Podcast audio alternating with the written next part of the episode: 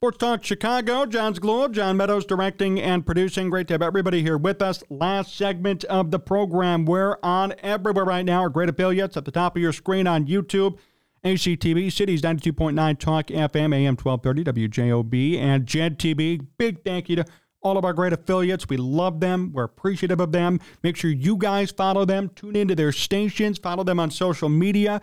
Give them a great shout out for putting our show on the air. And we had kind of teased earlier, we're going to be announcing two new affiliates, two huge affiliates coming up next Wednesday. So if you want to hear about that news, Wednesday night, 7 p.m., we're going to be here to discuss on YouTube, and that show is going to be put out to all of our great affiliates throughout the week. So make sure you stay tuned for that. You could like the video. You could subscribe to the channel here on YouTube. We have over 18,400 subscribers. We're trying to get to 20,000. We need your help. If you miss any part of this program, any part of this program, please podcast it. SportsTalkChicago.com and all over on podcasting platforms. Bears heavy show today, as it should be, and we're going to end today with another game preview. We were right last week, surprisingly enough. I said the Bears could or may pull up an upset, and they certainly did. Going to be a tougher challenge this week, but it's also possible as they face off against the LA Chargers on Sunday Night Football. Yes, America, get ready for a barn burner on Sunday night. Get ready to watch your Chicago Bears in prime time. They always suck in prime time, and everyone's going to watch them suck on Sunday night. No, I'm kidding. I think it's going to be an okay game. I think it's going to certainly be somewhat of a competitive game between these two teams. Uh, the Chargers, we'll talk about them first. They're two and four, and they're in big trouble, just like the Bears are. Don't really understand why, because they certainly have a certainly a competent quarterback, but things are not going their way right now. Uh, Justin Herbert Still having a good year 10 touchdowns, four picks, 1,600 yards, a 97 passer rating. He has gone down a little bit in his performance, and there have been some critics who have argued that he's not an amazing quarterback. He can't come up in um, closer or clutch situations, but I'll tell you what, the Bears would love to have him. So everybody could shut up about that and those criticisms. Right now, their run game's okay. Joshua Kelley and Austin Ekeler splitting duties. The real big problem is their defense. Uh, their offense is 11th in football but their defense is 25th. Not to mention the fact that the only other coach in the NFL today who probably has more pressure under his ass is the Chargers coach, Brandon Staley. I thought he should have been fired last year, especially after that debacle in the playoffs. They blew a, what, three, four touchdown lead against Jacksonville? Now, that was Brandon Staley. By doing that in a playoff game after you barely made the playoffs, and then remember his rookie year as a head coach when they had to face the Raiders in that last game of the season, and they opted to try and kick a field goal. They didn't need the football. They didn't want to make it a tie. It was just a complete blunder on his part that led to the Chargers missing the playoffs. I think he should have been going along. I should have, should have been going after that, but they kept him around still. I've never seen that dumb of a, of a decision. Nevertheless, that's the situation, and that's what's going to happen on Sunday night. The Bears, to contrast, believe it or not, have the 13th best offense in football according to points per game 22.6. They have slowly but surely begun to put up points. And I think a lot of that is contributed to the Broncos, Commanders, and the Raiders games. Those three games have all resulted in 28 plus points. That's driven up that average event. But their defense under Matt Eberflus, the defensive guru who's calling their plays, is 28th out of 32. That's scary. More of a justification for Eberflus and his future here in Chicago. Mr. Defensive Guru has the 28th best defense in football. Roschon Johnson practiced, and the expectations that he is going to play for sure this upcoming weekend. So it's probably going to be the Roschon Johnson and D'Onta Foreman show at running back. Tyson Bagent is in line to start coming off an unbelievable debut. Very good debut, very solid debut. I'm curious to see how the Bears build off that for him. We saw a specific game plan work for him last week. Was not pressured too much because he got rid of the ball super quick. Pocket passer, decent pocket presence, only sacked one time. High percentage throws, but for low yardage. So a lot of his throws were 15 yards or less, but his completion percentage was 72% and took care of the football. No fumbles, no picks. that was Tyson Bagent. That was the game plan for the Bears and for him. And hey, it worked. It worked great. So that's the question. And that's the situation and the matchup come Sunday night in prime time. It's going to be interesting to see how this game plays out. I don't think the Bears are going to win this one unless Bagent takes over the game. The reason I say that is because Justin Herbert against a backup quarterback in general, it's not a good look for your team, the Bears. Now, if it was Herbert versus Fields, maybe there'd be a difference, but no one Fields, you throw a pick in the fourth quarter and lose the game anyway. So it really doesn't matter uh, who the quarterback is. Right now, if I had to put a score on this one, say the Bears will lose this one. Be a close game, though. 27 24. The Bears will lose this game 27 to 24. That's my official prediction. Hope I'm wrong. Hope they win, but I just don't see it on Sunday night against Justin Herbert. He got an undrafted rookie QB in prime time. I'm not going to fully buy this one. But I hope for encouraging performances from Bagent, not because I want to see a quarterback controversy. I mean, for his own sake, for the kid's sake. He had a hell of a game for his official quote unquote debut, kind of. I'd love to see him build off of that because more than anything, I want him to be employable. It's such a great story.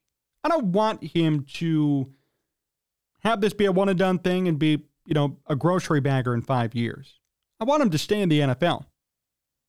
I really do. I want him to continue. I want him to progress. It's a great story. And he showed last week, game plan or not, caveats or not, whatever you want to say, the fact is he did show that he's a competent quarterback, that he knows what he's doing. Doesn't mean he's a superstar, doesn't mean he's even above average, but it did show that, hey, I know how to throw a football in the NFL. I know how to complete passes in the NFL. I know how to win a football game in the NFL. And that's all you can ask for out of Bagent. That's all you can ask for. And took care of the ball, which was a plus, and only got sacked once, which was an even bigger plus. So I hope that Bagent kills it in general. And I hope that he does well just for his own sake. That's what I really want to see. Is it going to happen? Time will tell. but it will be interesting to watch. Uh, we're going to be doing the game live on Sunday here on Sports Talk Chicago at night. So we're going to be with you, even though it's a night game. And I, I hope people tune in. Um, we will see how this one plays out. Chargers have a lot more to play for than the Bears too. And I want to make sure that we make that clear. I mean, they're they're two and four. Know, they're in trouble. Staley is feeling the heat as he should. I mean, Staley's definitely on the hot seat today. Herbert is even getting some heat and some flack, which is also a little bit unfair in my opinion, but nevertheless, that's happening. So the Chargers desperately need a win. Want to make sure we make that clear. They are desperate as a team. They will do whatever they can to get a win right now because they need it. Prime time Sunday night against the Bears backup QB, they're thinking it's probably going to be an easy shot. Seriously. So keep that in mind as you prepare to watch this game on Sunday. And as we discussed last week in the Raiders game, we're going to discuss it again here. The team that commits less turnovers is going to win. If Bagent does what he did last week, there's a real shot at winning. No mistakes, no picks, no fumbles, high completion percentage. They won. Now, when Bagent came in, after Fields got hurt in the Vikings game, he had the pick and the fumble. The Bears lost. It's pretty simple stuff. So if Bagent holds on to the football, if the Bears could make Justin Herbert throw a pick six in the fourth quarter, because now he's become notorious for that, that could easily go the other way. The Bears could win it. My official prediction, though, is 28 or uh, 27 24 Chargers right now. 27 24 Chargers is my take. But I hope they prove me wrong. And what kind of a statement would that be if Bagent won again? What kind of a statement would that make? See, the only other situation, I just thought of this now, that is kind of comparable to this Bears thing is Dak Prescott and Cooper Rush last year. Remember Cooper Rush? came in. He's still the backup over there, along with uh, Trey Lance, who's you know, sitting on the bench. But last year, Dak got hurt. Cooper Rush started for like five games and went four and one. Everybody there even talks in Dallas.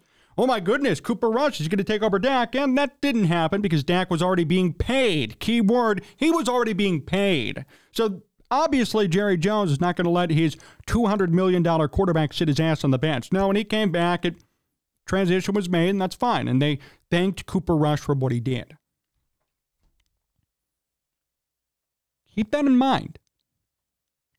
There's one big difference between the Cooper Rush and Dak Prescott thing and Bagent and Fields. We're going to learn a lot more on Sunday.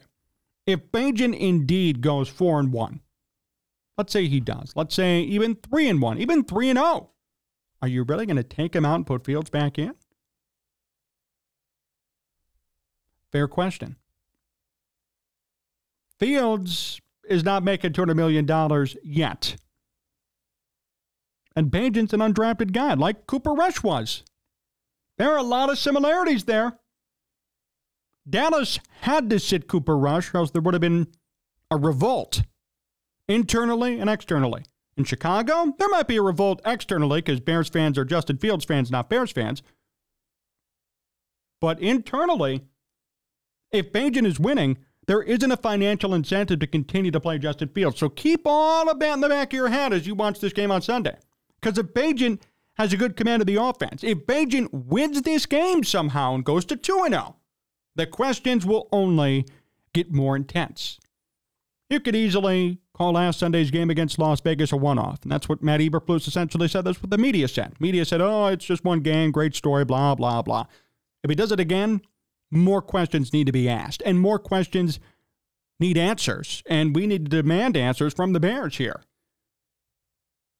Just saying. This is a fair thing to say. So keep all of that in your mind, too. When you think of this situation, look back to last year to get some wisdom in terms of Cooper Rush and Dak Prescott. Cooper Rush was dominating. It's Not that he lit up the stat box necessarily, although he did well, but he just won. And Dallas won. They sat Cooper Rush when Dak came back because they had to. They had to. What about now, though? What about in this situation with the Bears? Do they need to start Justin Fields if Bagent goes 3 0 and then Fields is healthy? No, they shouldn't. They don't have to.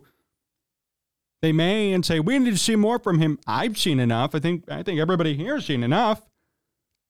I'm just saying. These are legitimate questions to be asking at this juncture. And we will wait to see what happens Sunday. We're going to be here live on Sports Talk Chicago for the game. So I ask all of you to tune in as we do play by play and commentary. I know a lot of you love it. We had a lot of people hang out with us last week or the last couple of weeks, and we hope you're here with us on Sports Talk Chicago. And we will We'll go through it live with you and see how the game plays out, and we, we hope you're all there. That'll do it for us today here on Sports Talk Chicago. Big, big appreciating uh, uh, of everybody for tuning in. John Meadows directing and producing behind the scenes. Thank you to all of you. Subscribe to the channel. Hit the like button. Hang out with us on Sports Talk Chicago on YouTube. A big thank you to all of our great affiliates across the top of your screen. ACTV Cities 92.9, WJOB, and Jed TV. Big announcement coming next Wednesday. Join us on Sunday for the game. And if you've missed any part of this show, sportstalkchicago.com, any podcasting platform. Until next time, so long, everyone.